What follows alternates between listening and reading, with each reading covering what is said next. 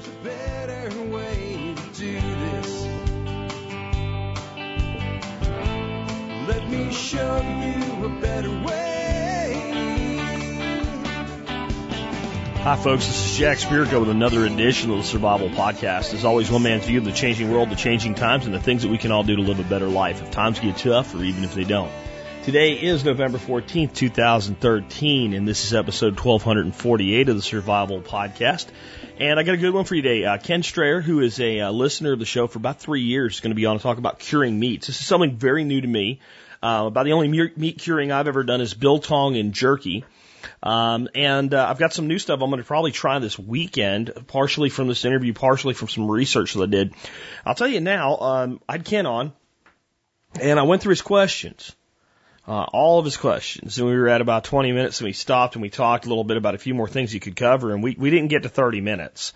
And my show generally runs an hour or a little bit more, so I decided to put some extra material in at the front end of this one. So here's how this is going to run. I'm going to do the normal stuff that I do, the intros, the sponsors of the day, things like that.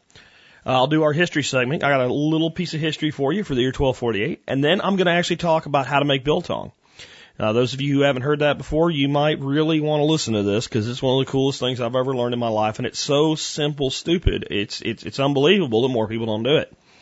And then I'm going to talk a little bit about some things you can do with something called Morton Tenderquick and some thoughts I have on that. And I'm going to tell you, I'm a novice on this. I mean, I talk about a lot of stuff I know a lot of things about on the air, but this is something I just never got into, and it's fascinating, and I'm almost afraid to get into it because of where it might lead me. I know what, learning to brew beer did.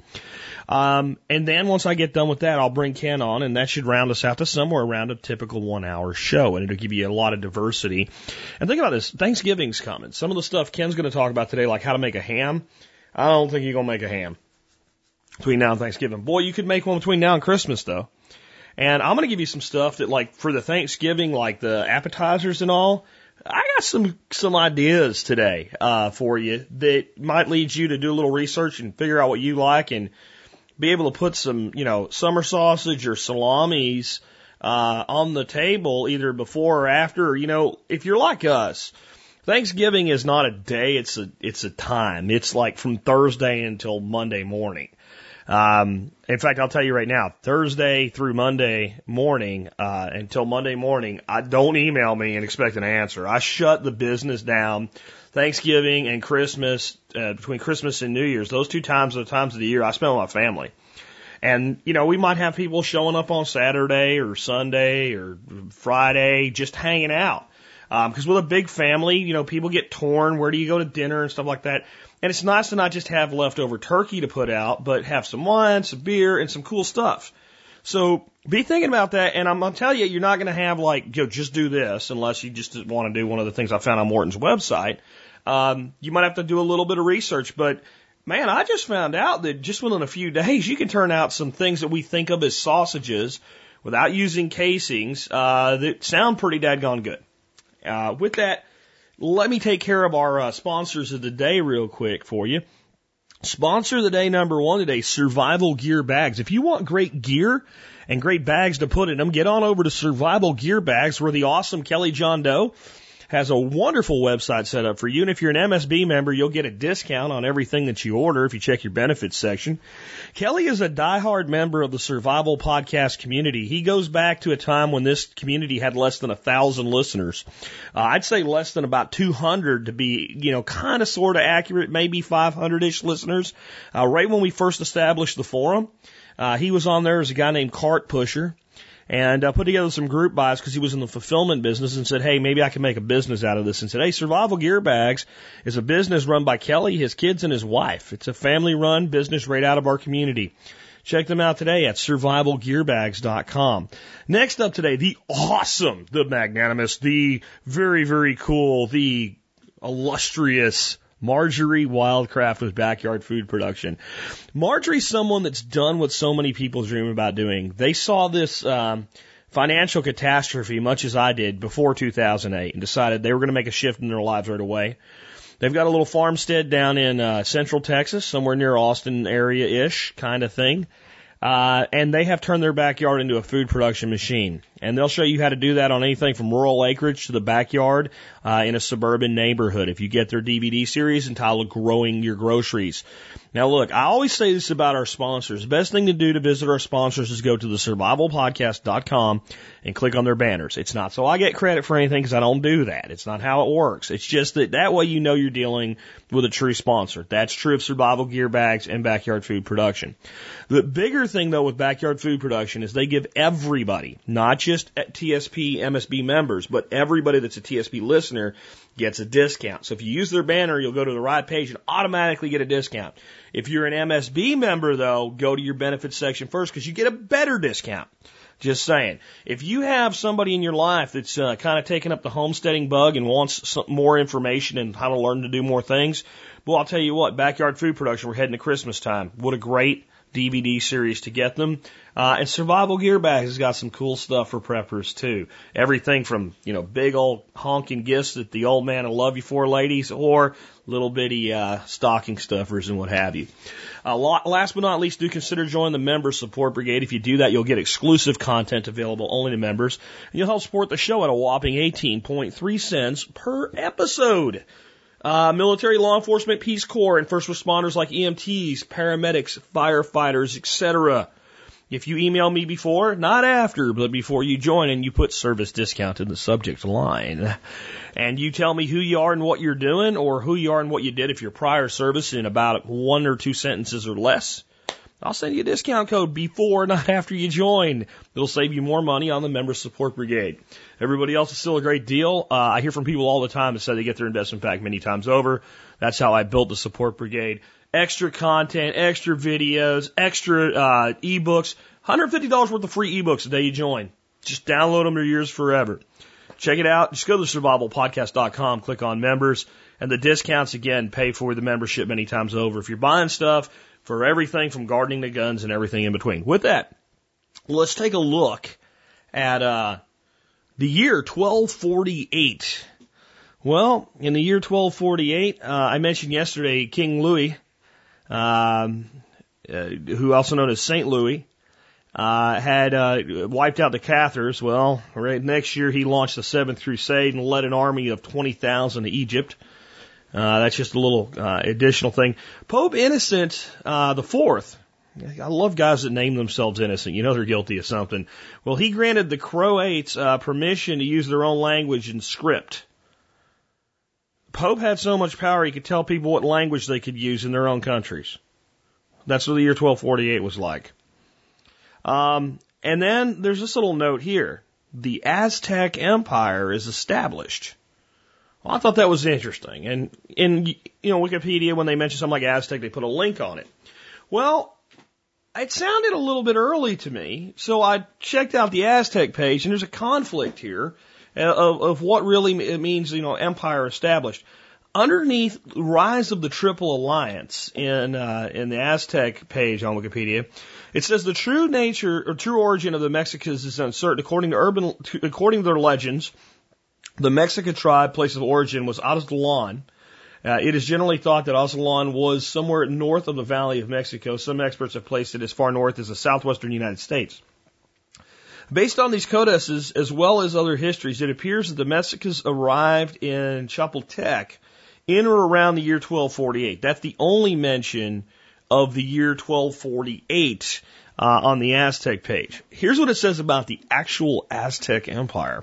The Aztec Empire was a tribute empire based on Tenochtitlan, which extended its power throughout Mesoamerica in the late post-classic period, originated in 1427. That would be almost 200 years later.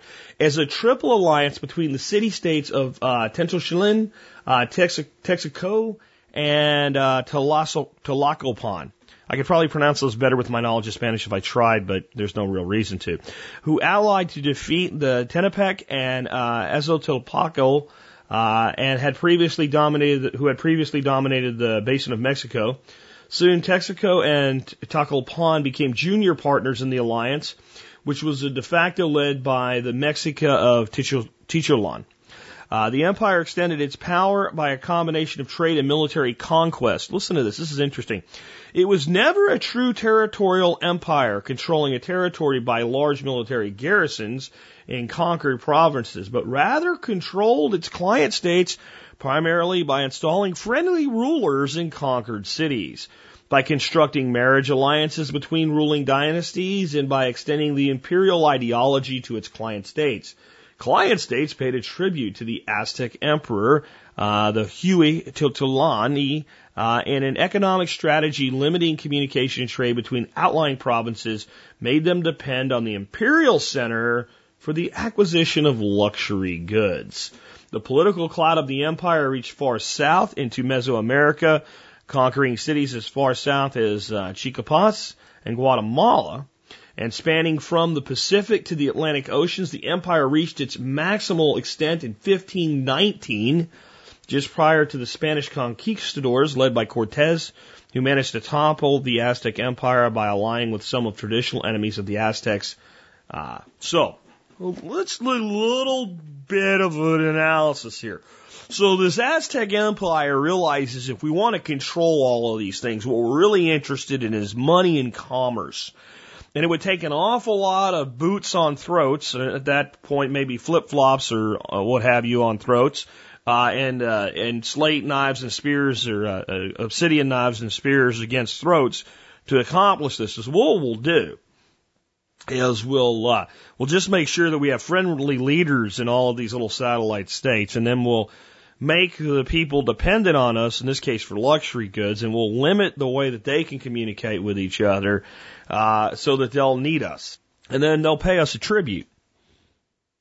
We call that in some way soft power in the world of diplomacy today, and our nation isn't really operating much differently than that, except instead of these little satellite nations that we're controlling with puppet leaderships paying us tribute, we're paying them a tribute.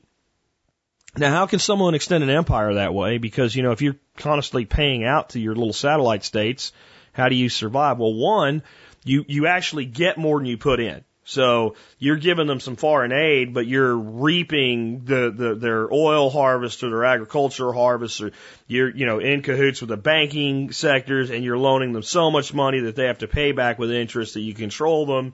But the other reason is because you can give them money that you don't have to worry about because you're just creating it out of thin air with the Federal Reserve. So this model is much smaller than the current U.S. and, to be fair, European model of control of satellite states throughout the world, and frankly the Asian methodology. I mean, China is really, if you look at them from an honest standpoint, the new colonialists. That's what they're doing. What they're doing, colonialism with soft power. And this is pretty much the same model, except in our modern era, you can extract from your own people that you have direct control over and use the leverage from that and financial shenanigans to control and leverage people throughout the world. This is nothing new. The more things change, the more they stay the same. So let's talk about curing meats and why I find it interesting. There's two main reasons that I find it interesting. Number one is I like to be able to preserve food. And I like to be able to preserve it in a way that I don't need to freeze it to keep it. And we're not going to really learn a ton about that today with curing meats with Ken, or about the stuff I'm going to give you from Tenderquick. That's more when you get into the dry curing, dry sausages, the stuff that you would go to like Spain or Italy and see hanging in a butcher shop, and you go in and saddle like a slice of that, and they just slice a piece off for you. And you know, they kind of do that the way we go to Starbucks and get a donut or a coffee here. Maybe that's why they're not as fat as we are. And I want to learn more about that. But you know, you're not going to get that today. We get some cool stuff today, but not that. But I'm going to give you one way you can do that with meat, but it's not the same kind of meat. And that's called biltong. And I want to talk about what biltong is. Biltong originated in South Africa. And with Dutch colonists, there's some methodologies that definitely came to biltong from indigenous peoples. But when you go back to that era in time, it was the Dutch that controlled the area, and there was an abundance of meat available just from bush meat. You know, everything from kudu to zebra to gazelle to you name it, basically red meat. along with beef cattle that they brought in. But you got no refrigeration. You got a pretty hot environment parts of the year. You got a cool environment other parts of the year. You got a wet season and a dry season. And you got all this meat. And you can, you know, what are you going to do at that time to preserve it? And this method came out of that. And it's now kind of like a national food in South Africa. It's like they go to soccer games and buy biltong like we go to a baseball game and buy roasted peanuts. And it's craved by, you know, indigenous cultures and colonial culture alike in South Africa. And I learned about it from a guy named Peter Hathaway Capstick, and I call what I do making traditional South African biltong because he lived there as a professional hunter for over 20 years, and this is what he says is traditional. And some people from South Africa take exception to me because I don't put Worcestershire sauce in it, which, by the way, did not exist when biltong originated. It actually, Worcestershire sauce came out about 100 years after the first recorded making of biltong. So if we're going to say true traditional, we can't really include something that didn't exist when the tradition originated. I think that biltong is a lot like jerky. If you got 14 people that were proud of their beef jerky together, there would be very big similarities on how they made their beef jerky, but none of them would do the same thing. I pretty much do exactly what Capstick recorded in one of his books. I'm sitting here looking at them all, and I don't remember which one it was. I can read without my glasses on. One is called Death in the Silent Places, which I know is not the book that I got this from. The book that I got this from is a collection of Capstick's writings and I could be wrong here, but I believe it was Guns and Ammo is who he was a columnist for a while. And there's one book that has a lot of his work from that time kind of put into it in shorter bites than the rest of his books. That's where I originally learned about biltong, and it was a love affair at first read, and then I made some and ate it, and it became something that was just something very, very attractive to me about it.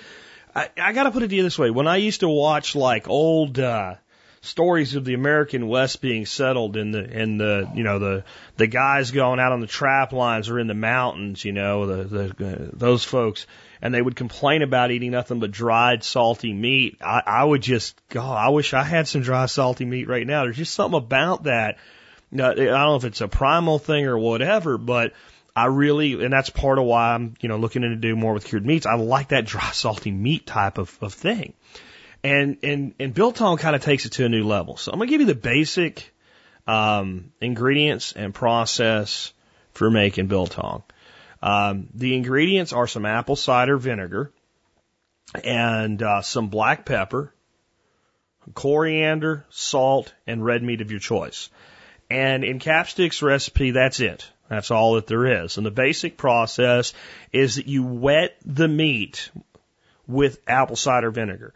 I've seen people dredge it. I've seen people sprinkle it. I usually just take a bowl or something I'm going to soak the meat in overnight for the next step.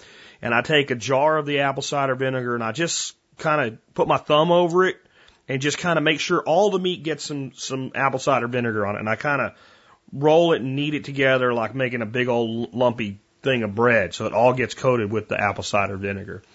And then it's time for the salt. And you take the salt, and you want to use like a kosher salt or a sea salt, non-ionized salt. And you don't want fine salt. You want thick coarse salt because you're going to oversalt it if you don't use a coarse thick salt. Trust me, everybody that ever emails me that super oversalts the meat, almost always says, yeah, I used fine salt, even non-iodized fine salt. So you want a coarse salt, and you want to get salt over the meat, but you don't want to cake it. Think of it like a well-done soft pretzel, okay, where there's salt kind of everywhere, but it's not coated. You know, you even had probably soft pretzels before. You know, I remember I used to eat them, and they're pretty good. Then there's like clumps where there's like really heavy amounts of salt there, and you knock some off. Kind of that. So I can't give you pound to tablespoons with something like this. But what I do is I get a little bowl full of salt and I sprinkle it on the meat and I make sure the meat gets some on it everywhere. You don't have to get a piece of salt on every spot of the meat. It's going to sit, the salt's going to dissolve, and the meat's going to absorb it. All right, so this is something you get with experience, but there's a video series I did on this that I'll put a link in today's show notes for. So now you've got the meat dredged in the apple cider vinegar. You've got the salt on it, and you're going to put coarse ground black pepper and ground coriander on it. And you're going to take that and you do that to taste, just like you would put pepper on something to taste. I'll tell you what I do with the pepper, though, in a minute, because I love peppered stuff. It's the other thing I really like about cured and smoked meats. So you put your pepper and your coriander, and you just take your big bin of meat, and you put that in the refrigerator. I skipped something. When you cut the meat, I like to remove with Biltong, and I'm not opposed to fat. Some people get upset about that, too. But Biltong, you make Biltong, the fat on it, to me, tastes like candle wax. It's just not good. So you trim as much fat as you can off of it. You want to start with the leanest types of cuts of meat you can. This will work with any red meat. I would not do this with pork. Again, I would not do this with pork. One more time, because I'm going to get the question like 87 times today. Don't do this with pork. I would not do this with poultry. All right? I don't know, maybe a dark poultry like ostrich or something. I don't know. I wouldn't do it with poultry. I would do this with any red meat. Deer, buffalo, beef. You could do it with lamb, except lamb's pretty fatty. I don't know how well it would work out. Any wild game. Beef, buffalo, and deer are ideal. That's the kind of meat that works best for this. No, not squirrels and rabbits. Beef. Because the next part will explain partly why that's the case, just on size. The meat needs to be about 1 inch by 1 inch thick. This is not jerky. This is a thick stick. Could be 2 inches wide by 1 inch thick. In the video, you'll see about the sizes that I cut. That's what you want to do. You want that meat thick. You've done everything I said. It's sitting in a big bowl or bin or something. It goes in the refrigerator, sits there overnight. Obviously, they didn't do this back when they first started doing it, but you have a refrigerator, so I'm going to advise you to do it because it's what Peter Capstick said to do. The next day, take it out and hang it up somewhere cool and dry. In the wintertime, I could be out in a garage probably. An air-conditioned room is plenty. Don't put it in a box with a light bulb. Don't put it in the oven. Don't put it in a smokehouse. Don't heat it. Don't smoke it. Don't freak out. Hang it up. Now, what I do before I hang mine up is I get the pepper mill out again and I give it another coating of pepper. Generally, I think it's got enough coriander on it from the first thing, but I like pepper. If you don't like pepper, don't use pepper. Somebody came to me at an expo recently and said, well, my wife's allergic to pepper. What would you recommend? I would recommend that you find some sort of a hot pepper, you know, not a pepper, corn pepper, but a hot pepper that's to your liking is to heat, and maybe grind up dried pepper. So if you wanted to go fairly mild, you could do it with jalapeno. The other thing you could do is the Szechuan pepper. You know, make sure that you don't have an allergy to that as well, but that's like the Chinese, Japanese pepper from a tree, not from it's a different species. It's very pepper-like. It's not the corn itself, but the coating on it that has the flavor. You could use that. In either of those cases, it wouldn't be Biltong, but it would still be Biltong, but it wouldn't be traditional. All right. You can omit the pepper. You don't have to use it. The original purpose for the pepper, according to Peter Capstick, is it helps keep flies off meat. When this was made traditionally, they made it in the dry season. Two distinctive seasons in South Africa, wet and dry. They would hang it up in the shade in the dry season. The way I hang it is I get a rope, and I hang the rope across wherever I want to hang the meat. Sometimes I do this in my office. It drives the dogs crazy. And you tie knots in it. And the knots keep, so when you hang the meat, they don't slide together. I take a paper clip and open it up like an S-hook. Put one end of the S-hook through the end of the meat. Hang the other one on the string. That is it. It will need to hang for anywhere between 5 to 10 days on average. That is all you do. If you leave it hang longer, it will just get drier. If you leave it hang less time, it will be kind of wet. I will eat it 2 to 3 days in when it's quite wet in the center. Do not put it in your dehydrator. In my videos that I put out, I put it in a dehydrator. It looked like it was coming out better in the dehydrator by the second day, but the dehydrator did not work well. It's too fast. It doesn't let the meat cure. It dehydrates it. What you're doing with Biltong, this is a method of dry pickling. and it needs the time. And what happened with the dehydrator is the outside dried too fast and it locked stuff to the inside. And when that eventually dried out, it dried out wrong. It was like a thick piece of jerky with no tenderness left to it at all. Almost like something you'd beat a powder out of. So it was either too wet or powderized, where when you let it go the way it's supposed to, the only way I can describe this stuff is mummified. It's almost a mummification of the meat. It's a wonderful way to do things. If you are in a place where you have a little too much humidity and you have any concerns, the only thing I would say you would do is maybe take a box fan or a window fan or something like that and set it up so it's blowing air across it. Not right up in it, just from a distance. Just so you get air moving across it. Because what's happening is the salt is wicking the moisture out of the meat and taking its place as the meat collapses and dries down. And then your coriander and your black pepper are providing your seasoning. It is, to me, one of the best things you can do with a piece of meat. There's years where I've shot, quite a few deer, where I've turned almost a whole deer into biltong, and I never regretted the decision to do so. You can do it with meat that's been previously frozen. If you've got a big old deer roast from last year, you just never got around to cooking, and now you're in this year and you're harvesting deer, and you want to defrost that and biltong it. No, I've done it with previously frozen meat. It's never been a problem. How I store it once it's done, I put it usually in ball jars or mason jars. Ziploc bag, Tupperware, all that works, but a ball jar will work really good. You could throw an O2 absorber in there. It ain't really necessary. Here's what hooked me on this is a meat preservation method. So Capstick, for a while, lived in Florida.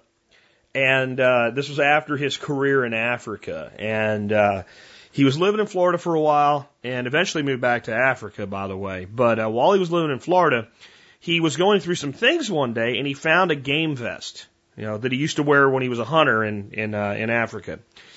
It had been, he said, at least 10 years since he'd seen that game vest. In it was some foil, and in that foil were 2 sticks of biltong. He tried it. He said it was a little dry for his taste, but it was certainly edible, and there was nothing wrong with it. It hadn't decomposed or gone off in any way. It hadn't become rancid. I was like, well, that's a method I need to try. And then when I did it, now, here's my advice. Don't be afraid of this. Good clean meat, clean techniques. And as that meat starts to cure and you start to get it to a point where it starts to turn, it'll turn to a blackish color. Take a piece down and try it. Before it's even full, and sample it. Try to keep yourself from eating it all before it's done. Along the way, and figure out what it looks like when you like it best. I like it if you slice a stick open, in the very center, it almost looks a little rare. The center's a little wet and a little rare.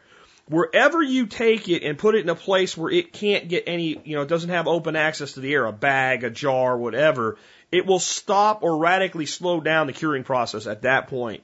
So figure out where you like it, I guess is the best way I can say. So that's biltong, and it's something I suggest that every prepper try. If we ever end up long-term grid down, it's infinitely easier and requires less resources than you don't have to smoke it. It doesn't have to be in the sun. As long as you have dry air, salt, and vinegar, you can make it. And if you have pepper and coriander, you can make it really good. Now, can you do things like Worcestershire and honey and stuff like that? Sure you can. I'll just tell you that anything you add to it takes it away from the tradition and toward your customization. I've never customized biltong. I suppose I should. But I think if you start using things like molasses, brown sugar, honey, and you put sugar in the equation, you up the potential for spoilage. Now, I'm going to say this one more time. Do not freak out about this. Do not insist that you need a dehydrator to do this. It will ruin it. Do not put it in a box with a light bulb like some of the websites tell you to on the internet. Do not smoke it. Do not put a ton of salt on it because you're afraid you're going to eat it and you're going to die. In the video, I believe you'll see me eat some raw meat. I don't fall over and die. This is not for use with pork or poultry. This is for red meat that's been handled properly only. If you're doing that, there is no reason whatsoever to freak out and think you're going to die or kill yourself from this method. It's been used, again, I believe since the 1700s, and I've never heard of anybody dying or getting sick from bad biltong. If you have a piece of meat that goes bad, you will know it went bad. There's very little that can go wrong with the biltong process. Again, take a look at my video. You can look up other things on it, but it is dead simple and awesome. So now, before I bring Ken on, so Ken mentions a couple times these different cures, cure number one and cure number two, one for wet and one for dry. And he just throws in at some point in the interview, he mentions a thing called Morton Tenderquick.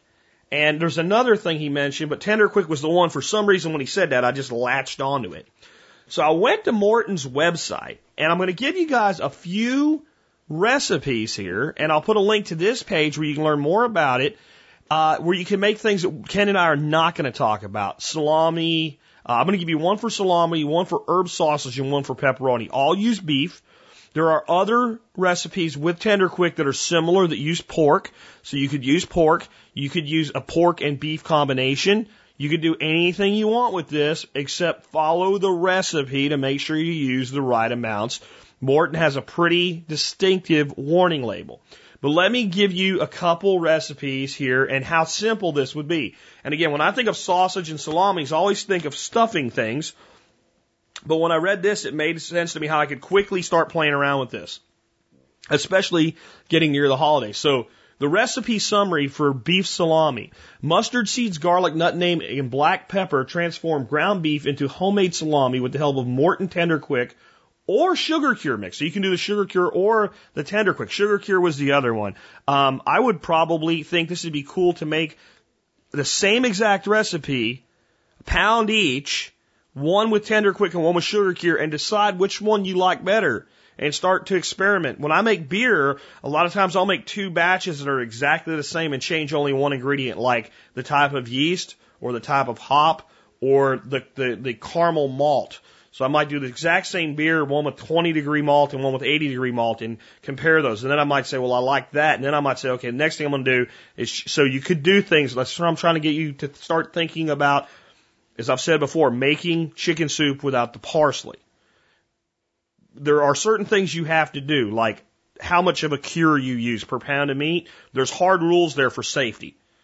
Other than that, it ain't going to matter if you listen to this and go, I don't like mustard seeds, and not put mustard seeds in it. It won't be the same as what the rest. So I'm just trying to get you in that mindset of have freedom here. And that might be a great first step, is just make this salami or one of these other things and put sugar cure in one and Tenderquick in the other and try them side by side. That's kind of interesting. So here we go. The ingredients: 1 pound of ground beef, 1 1/2 level teaspoons of Morton Tenderquick mix or Morton sugar cure plain mix, 1 teaspoon of Morton table salt, 1/2 teaspoon of mustard seed, 1/2 teaspoon of freshly ground black pepper, 1/2 teaspoon of garlic powder, 1/8 teaspoon of nutmeg, a few drops of liquid smoke if you desire. Directions. This is how simple this is. Combine all the ingredients, mixing until thoroughly blended. Divide them in half. Shape each half into a slender roll about 1.5 inches in diameter. Wrap in plastic or foil. So you're creating the shape of the salami, right? Refrigerate it overnight. So it sits in the refrigerator at night, it firms up, the curing stuff and the spices do their thing. You're basically curing and marinating here with a dry marinade with these seasonings at the same time, which are also staying in the final product, all right? Back to the ingredient. Unwrap, bake on a broiler pan at 325 degrees Fahrenheit until a meat thermometer inserted in the center of the roll reads 160 degrees Fahrenheit, 50 to 60 minutes. They're covering their butt with 160 degrees. I guarantee you that if you do this a few times, you know when it's done. All right, especially with beef. Store wrapped in a refrigerator and use within 3 to 5 days or freeze for later use. I bet it lasts longer than that too. If you want to do spicy beef salami, it says substitute 1.5 teaspoons of Morton sausage and meatloaf seasoning mix for the 1 teaspoon of Morton table salt. So what do I immediately think here? Well, I think that what might be cool is in there, what it just says, you know, the ground black pepper, to take a handful of black peppercorns and just throw them in there. So that it's like that salami, when you cut it, you end up with the whole black peppercorns, and the knife ends up cutting them in pieces, and it has so much more of a forward pepper taste. That would be one thing if you're a pepper lover. Another thing is I love pepper-wrapped, pepper-coated salami. So you could roll it in coarse ground black pepper before you baked it, so the outside was coated in black pepper. That would be pretty freaking cool. With salami, I don't know that I have a lot of other suggestions there, but if you wanted to move it a little bit more toward the spicy kind of sopressé world, it ain't gonna be the same. But if you just want to move it in that direction, you could do something like a little bit of cayenne, just a little bit of cayenne in there, and some paprika, like a smoky Hungarian paprika added to this. How much? As much as you like. It might be interesting to make 2 batches again, and this time use the same cure, and in one do maybe like a teaspoon of chili powder. Those are all things I can think of doing with this and a lot of other ones, but in the interest of moving along, the other one I wanted to read to you here, hold on a second, because when I went backwards it reset, it's a pepperoni recipe. It says, make your own pepperoni for your next pizza party simply as mixing seasonings like liquid smoke, crushed red pepper, and garlic with ground beef and Morton Tenderquick or sugar cure mix. Preparations, combine all ingredients, mixing until thoroughly well blended. Divide mixture in half, shape each into a slender roll about 1.5 inches diameter. Seeing it, you know how to do one, you have to do the other. Wrap in plastic or foil, refrigerate overnight, unwrap rolls, and place on broiler pan. Bake at 325 until a meat thermometer inserted into the roll reads 160 or 50 to 60 minutes. So it's basically the exact same thing, but here's the ingredients on it. 1 pound of lean green ground beef, 1.5 tablespoons of Morton Tenderquick or sugar cure. It's the same. Teaspoon of liquid smoke. They're kind of saying you should do that with pepperoni here. 3/4 teaspoon of freshly ground black pepper, 1/2 teaspoon of mustard seed. Here's where it goes a little different. 1/2 teaspoon of fennel seed, slightly crushed.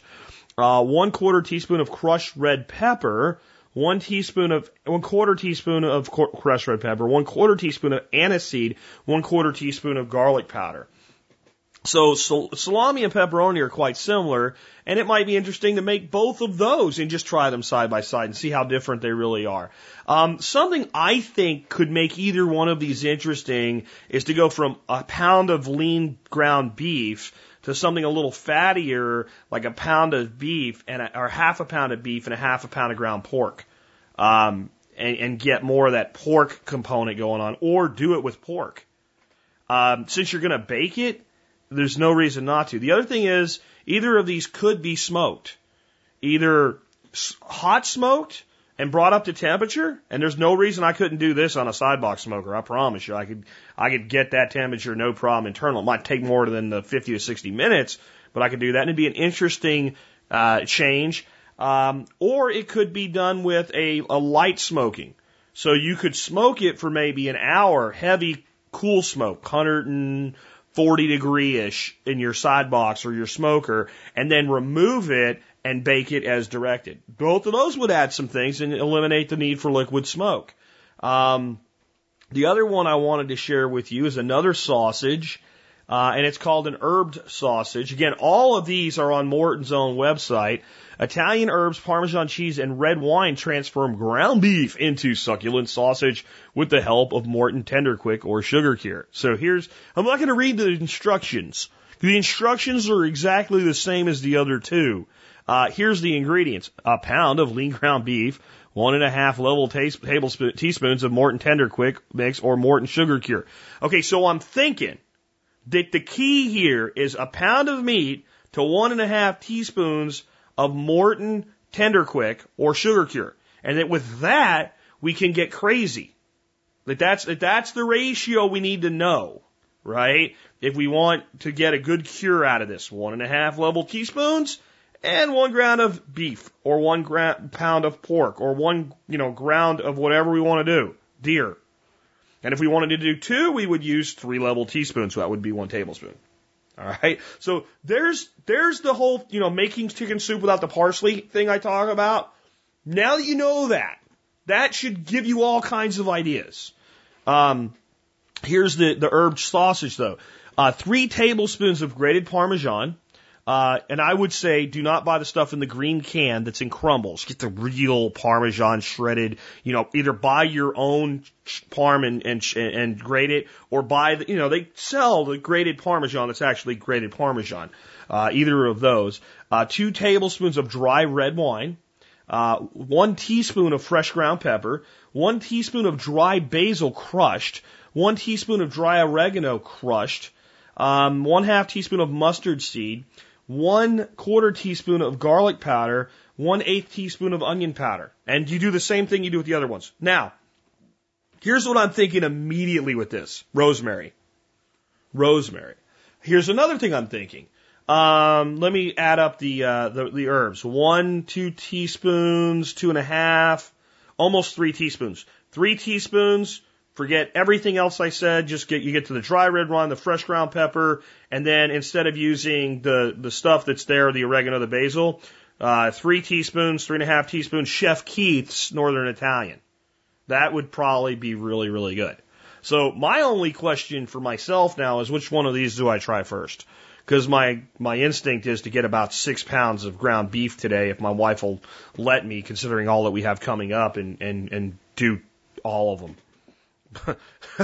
But we'll see if that happens. Anyway, that's just, you know, I'm trying to kind of spin a web for you today and get you tangled up in the concept that there's more to do with meat than just grill it or smoke it. There's a lot of things. We can make biltong. We can make these simple sausages without even having a stuffer, and these simple salamis and pepperonis, and God knows what else we can come up with. And the other thing we can do, though, is we can make things like buckboard bacon. What's buckboard bacon? We'll be talking about that here in a second. We can make things like our own hams, our own Canadian bacon. We can do things, we can brine our foods that we're going to cook. And to talk about that with us and how to do this and the basic things that we need to be able to do that, I'd like to introduce our special guest now, Ken Strayer. Ken is an awesome guy. He's a medically retired veteran, served 10 years in the United States Navy. He's been listening to our show for over 3 years. He is a supporter of liberty and an oath keeper, and he makes cured meats. That sounds like a kind of guy I'm happy to meet with that. Hey, Ken, man, welcome to the Survival Podcast. It's great to be here, Jack. Hey, I don't remember exactly how we synced up, but I know it was right after I mentioned that I was interested in doing some stuff on curing meats and had started researching it because I just think it's an awesome thing, and well, cured meat's expensive, and if you can do it yourself, you can save some money and make it the way you want it. Before we get into that, though, could you tell people just a little bit about your background? You listen to the show, obviously, and you have this kind of like a prepper bent and all, and most of us don't go there in a straight line, and it's kind of usually interesting for people to get to know a guest just by hearing a little bit about how they ended up where they are now.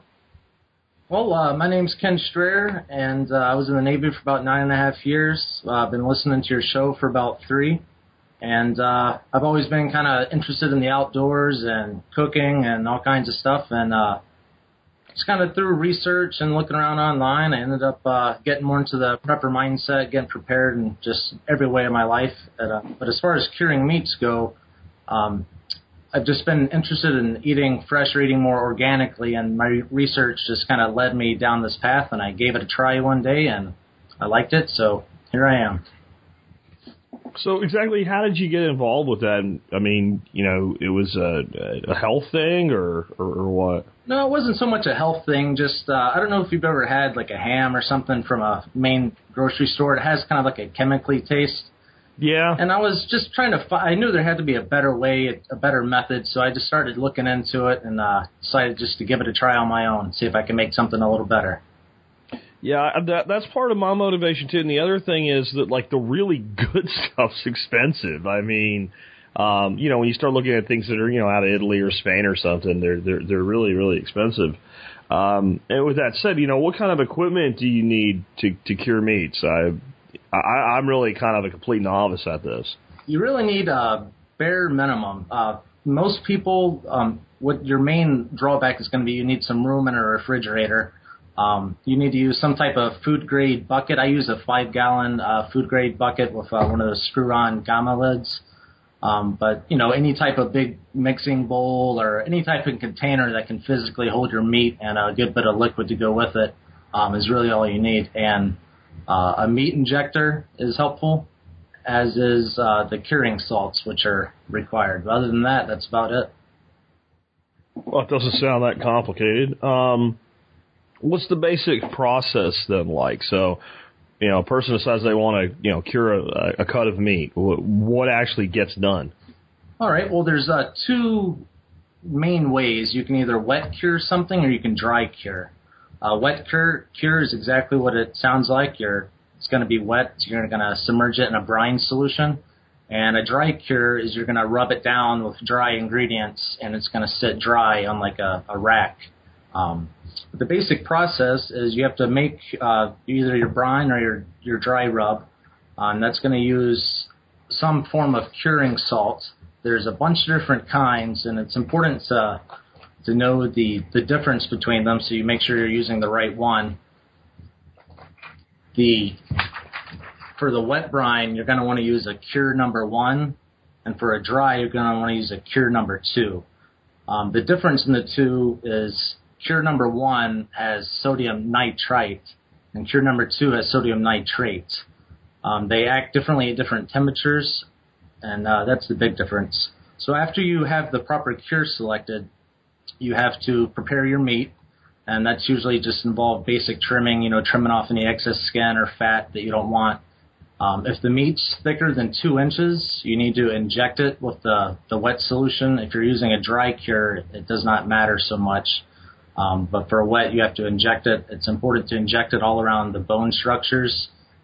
And after that, you put it in your container. You either fill it with brine so the meat's submerged, or if you're dry curing, you put it on an open rack and rub it down good, and then stick it somewhere where it's cool but not cold, and then you wait. What kind of wait time are we talking about? It depends on what you're doing. Like a whole ham will take about a month for a wet cure, and for a dry cure it can take a little longer depending on exactly what you want to do. If you're doing a smaller cut of meat, it can take anywhere from a couple of days to a week or two. Just for some examples, if you're doing any type of poultry, it's typically overnight to 2 to 3 days. If you're going to do buckboard bacon, it's about 8 to 10 days. Regular bacon or belly bacon is about 10 to 14 days. If you're going to do a shoulder, like a Boston butt, that's about 12 to 16 days. A whole ham is about 4 weeks. And if you're going to do like a corned beef with like a beef roast or a brisket, that's going to be about 10 to 20 days, depending on the size of it. You mentioned wet cure and dry cure and the nitrate versus nitrite. Is that the only real difference there? Is there a big difference in the process or in the result or in the cures themselves? Yeah, I'll go over those with you.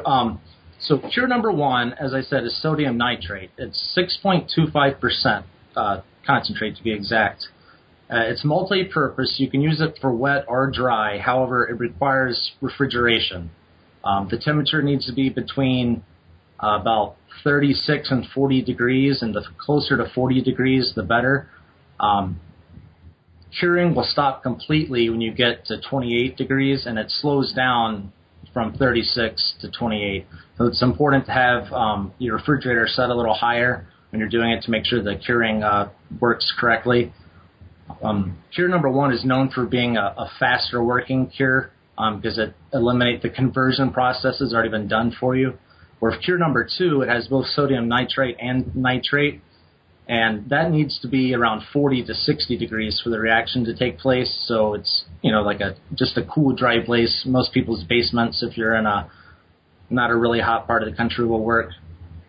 And for that, the process, the nitrate will turn into nitrite, and then the nitrate will convert to nitrous oxide, which will cure the myoglobin in the meat. So go ahead, I'm sorry. I was going to say cure number 2 is typically only used for dry curing. And then there's one other thing. It's called Morton Tenderquick or sugar cure. A lot of people have probably heard of it. That's a little different. It only has a 0.5% concentration because it has salt already included. So you use a couple of cups of that vice. If you were going to use cure number 1, you use like a tablespoon. And what I was going to ask is sometimes there's concern over toxicity and things like that.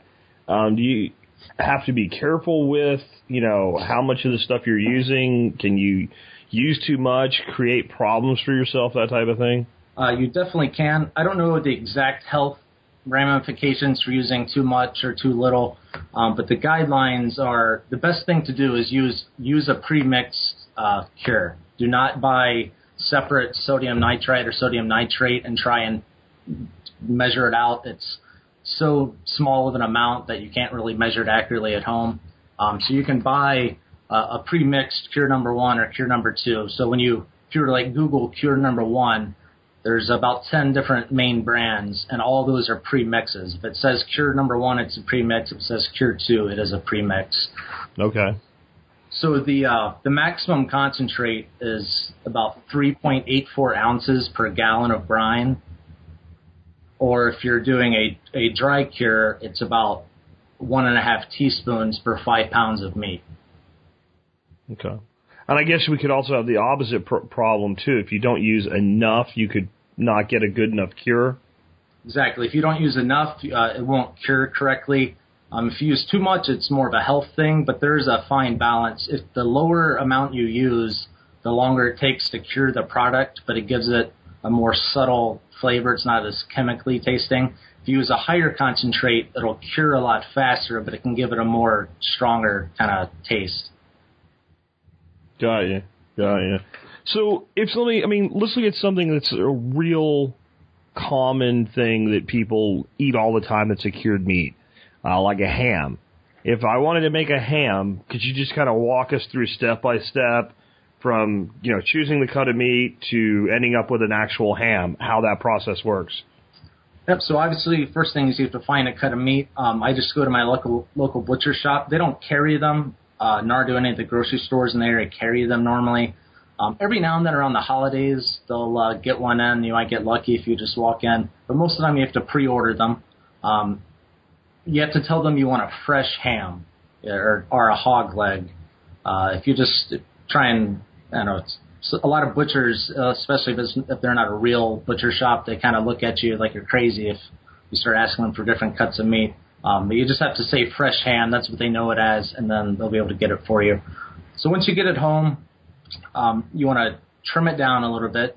Usually it has a large flap of skin on it, and that's not necessarily a bad thing. However, the more surface area the cure has access to the meat, the better the cure you're going to get and the more even. So you want to trim off that skin flap as much as possible, as well as trim down a little bit of the fat. Leave some fat on there, obviously, for flavor and whatnot, but don't trim it all the way down to the bare bones. So once you get it trimmed, you need to mix up your cure solution. The basic recipe for a good brine is 1 gallon of water, 1/3 to 1 cup of sea or kosher salt, a cup of some type of sweetener, so you can use regular white sugar, honey, you could use stevia, Splenda, agave, anything that's sweet. And then you need a one cup of brown sugar or dark brown sugar, or you could go all honey if you prefer. I find that the brown sugar gives a better flavor. And then you need 1 heaping tablespoon of Cure Number 1. You mix all that up. Do not heat it. Mix it up cold to where it's all well dissolved. And then if the piece of meat, in this case a ham, is larger than 2 inches, which a ham definitely is, you need to use a meat injector. And you want to inject all around and along the bone structures, as well as into any of the muscle groups that are thicker than others. So you want to pretty much inject it until it won't hold anymore and it's all oozing back out. Then you're going to put it in your bucket or your container, and then you're going to pour the remaining brine over the top of it to where it's well submerged. It's going to have a tendency to float a little bit, so you're going to want to weigh it down with like a Ziploc bag full of some of the brine. And then you're going to seal your container, put it in the refrigerator. Make sure, once again, it's set around 36 to 40 degrees. And then for a ham, you have to wait about 3 to 4 weeks. There's not really any way to know for sure if it's ready unless you take it out and cut it open. So you just have to kind of mark it on your calendar and know when it's supposed to be ready.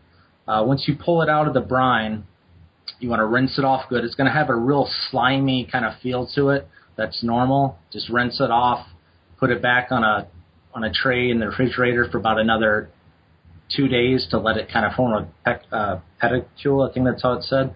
It'll get kind of tacky and dry on the outside of the meat. And after those 2 days, then it's ready to put in the smoker.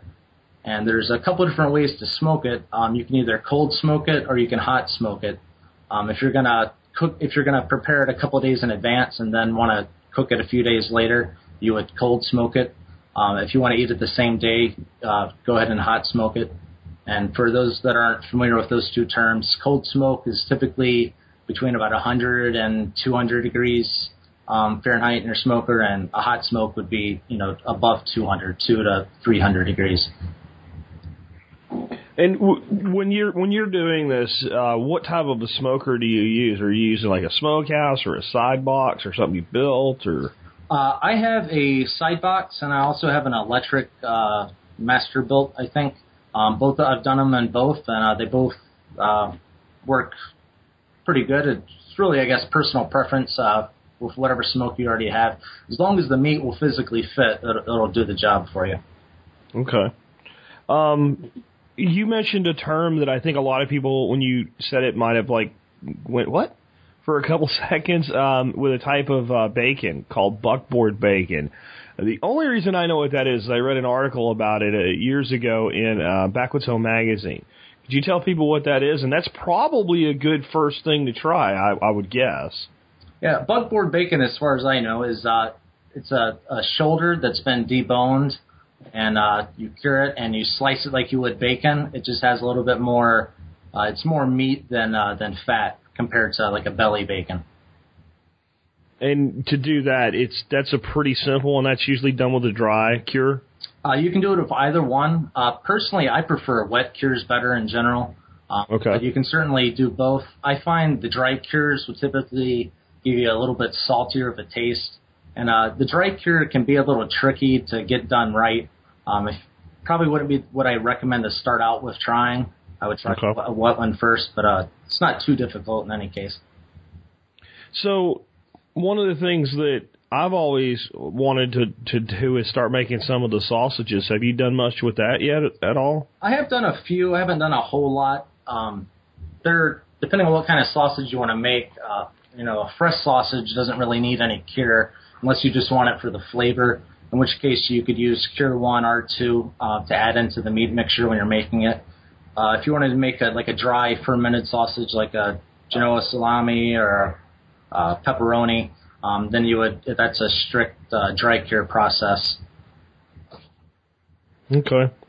Have you gotten into any of the, I don't know if you'd call them exotic or just maybe more expensive things like prosciutto and capicola or anything like that, or are you pretty much just doing hams and bacons? Or? Yeah, I haven't really gotten into any of those yet. One of these days I probably will.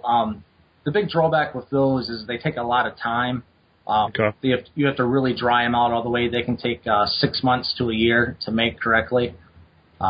So I just personally don't have the time to do it, so I've kind of limited myself to different kinds of bacons and beef roasts and hams and that kind of thing. Oh, okay, cool. So what have you done with beef?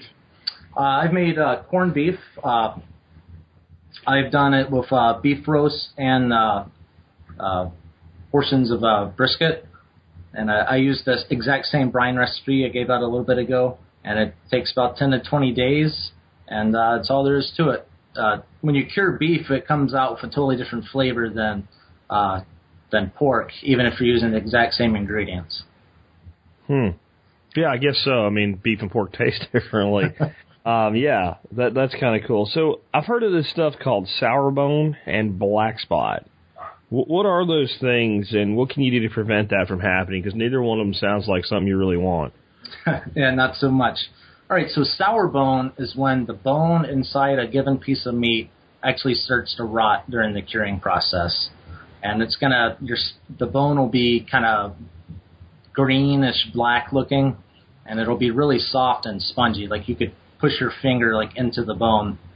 And the way you prevent that, well, let me talk about black spot first. Black spot is where a portion of muscle does not cure correctly, and it, as it sounds, turns black, and it's easy to spot. So if you were to slice open a piece of meat and there's a big section like the size of your fist that's black, that's what's called black spot. And the best way to prevent it is using your meat injector and inject all around the bone structures. If you're doing a ham, the H bone, I think that's how it's pronounced, A-I-T-C-H, I think. It's like the joint, and you actually need to inject inside of it to make sure the cure gets in there good. Other cuts of meat are a little easier. If it's just a straight bone, you just kind of put the injector along the bone, and it's pretty easy to do. And any thick pieces of muscle you want to inject to prevent a black spot. And the idea with the injecting is you're allowing the meat to cure from the inside out as well as the outside end. Okay. Is there a way that people can cure meats that have some dietary restrictions, diabetics or maybe people that are looking to do some curing with lower sodium? Yeah, there sure is. That for the recipe for the brine, it's really all about how your flavor profile or your dietary restrictions. I personally prefer a little bit less salty of a ham, so I use about 1/3 to 1/2 cup of salt. You have to use at least about 1/3 of a cup, and that does not yield a very salty product at all. Compared to if you were to use the full 1 cup of salt amount, you can definitely tell the difference if you had them side by side. And we'll take a little playing around with to see what suits your diet and your taste the best. I recommend starting in the middle of the road at 1/2 cup, and then you can see whether you want to go a little higher or a little lower. As far as the other things you can change is the sugar type. You can use any type of sweetener you want, and the whole purpose of the sweetener is just to counteract the salt to give you that nice balance of flavor. So you could use something like stevia. You could use agave for a low glycemic index. You could use Splenda if you really want to. It wouldn't be my first choice. Those are the things you can do. You can lower the salt and change the type of sugar you use to meet your dietary needs. Very cool. So if people are looking to learn more about this, are there any resources that you would recommend? There's 2 resources that I would recommend. The first one is the USDA Inspector's Manual. It doesn't really have a lot of good information in it, but as far as the amounts of cure that are safe or deemed safe, and as far as the minimum and the maximum, it has all the different measurements for wet curing and dry curing. And then the best resource that I found it's a forum called Smoking Meat Forums. All the guys talk about is curing and smoking stuff. And if you have any questions, it's a great community to hop on and ask your question about whatever it may be, whatever you're trying to do, and a lot of people will be there to help you out. That's where I learned a lot of the information about curing when I was first getting into it. So could you talk about maybe some alternatives to the prepared cures? I know you said not to try making your own with the sodium nitrate or nitrite, but is there any alternative to those methods of curing? Yes, there definitely are. There's quite a few, actually.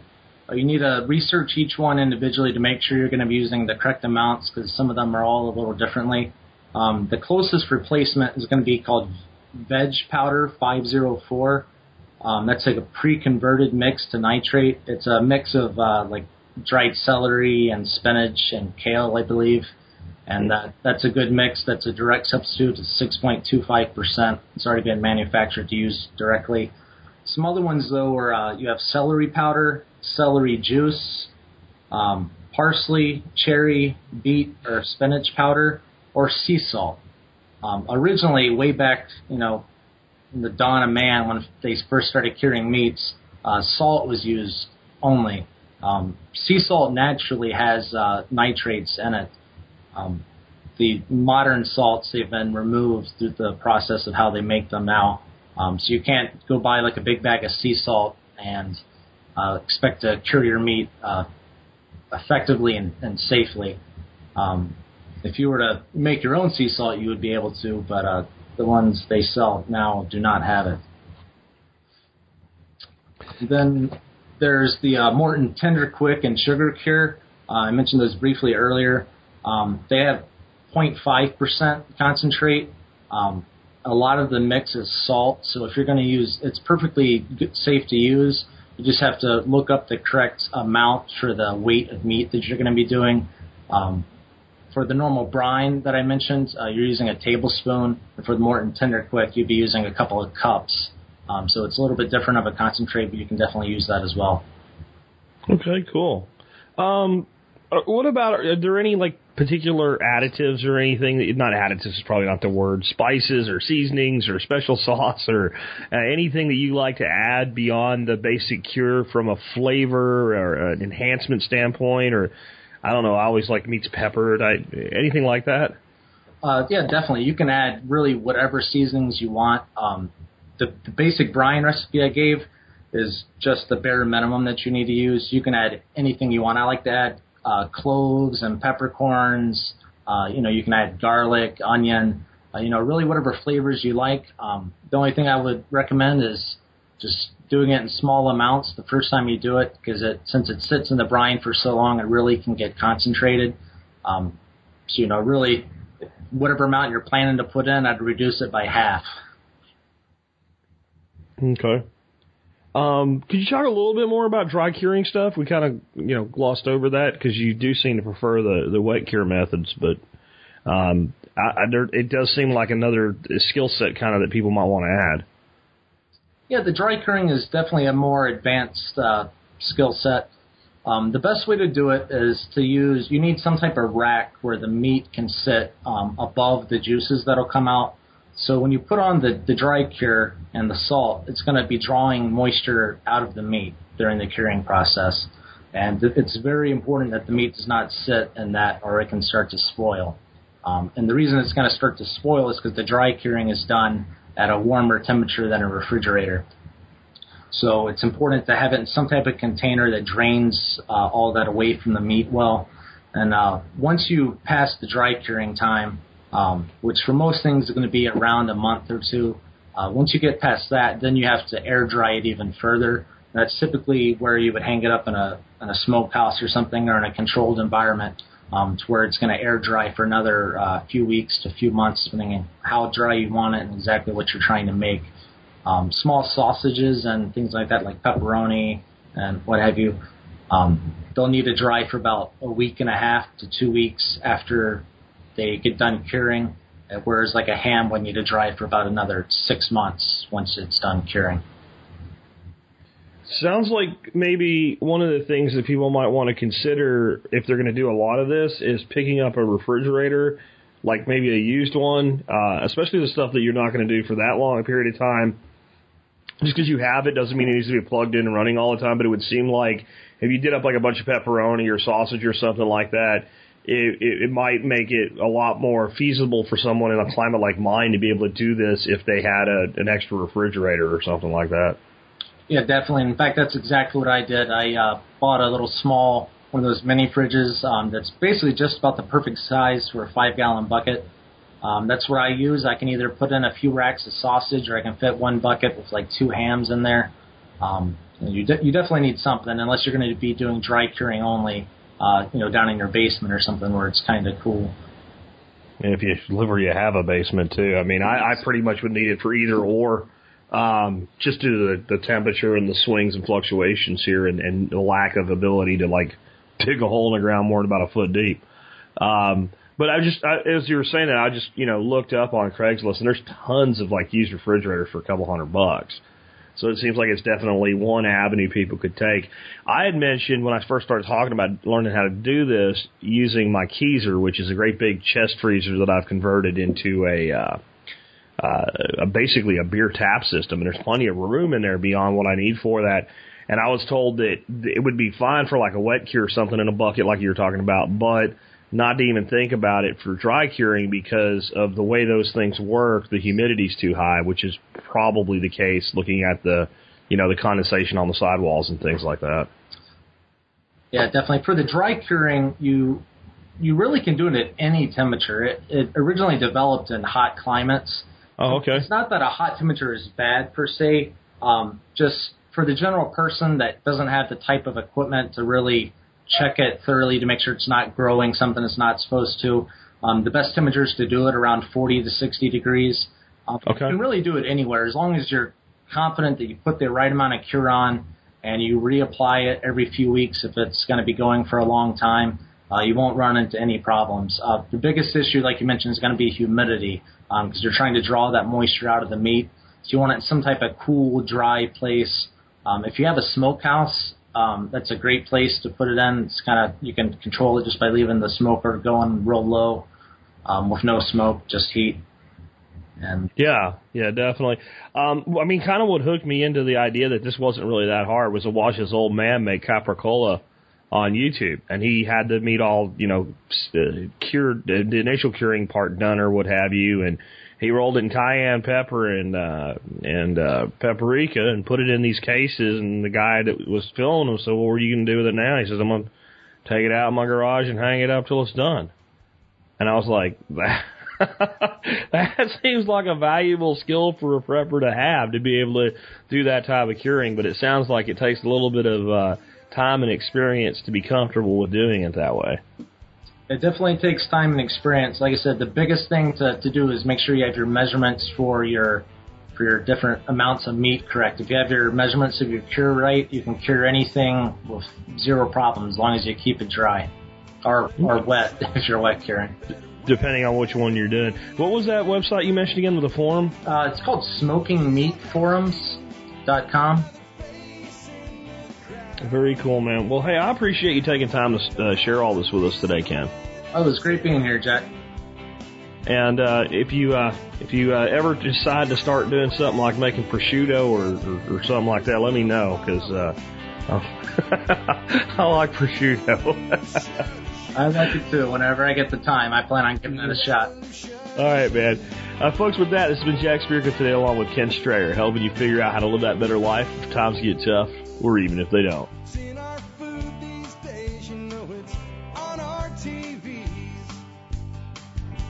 Sometimes we forget we are what we eat.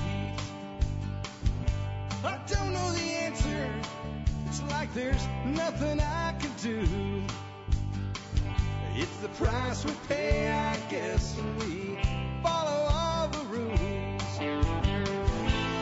There's a better way to do this. Let me show you a better way. You don't have to be another face in the crowd.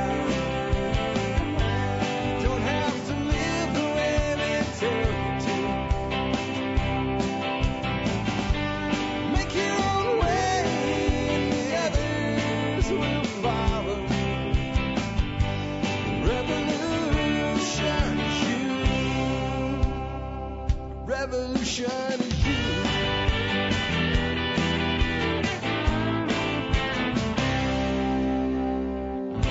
Someday we'll realize our children just can't pay. 'Cause nobody up there cares. They're living for today.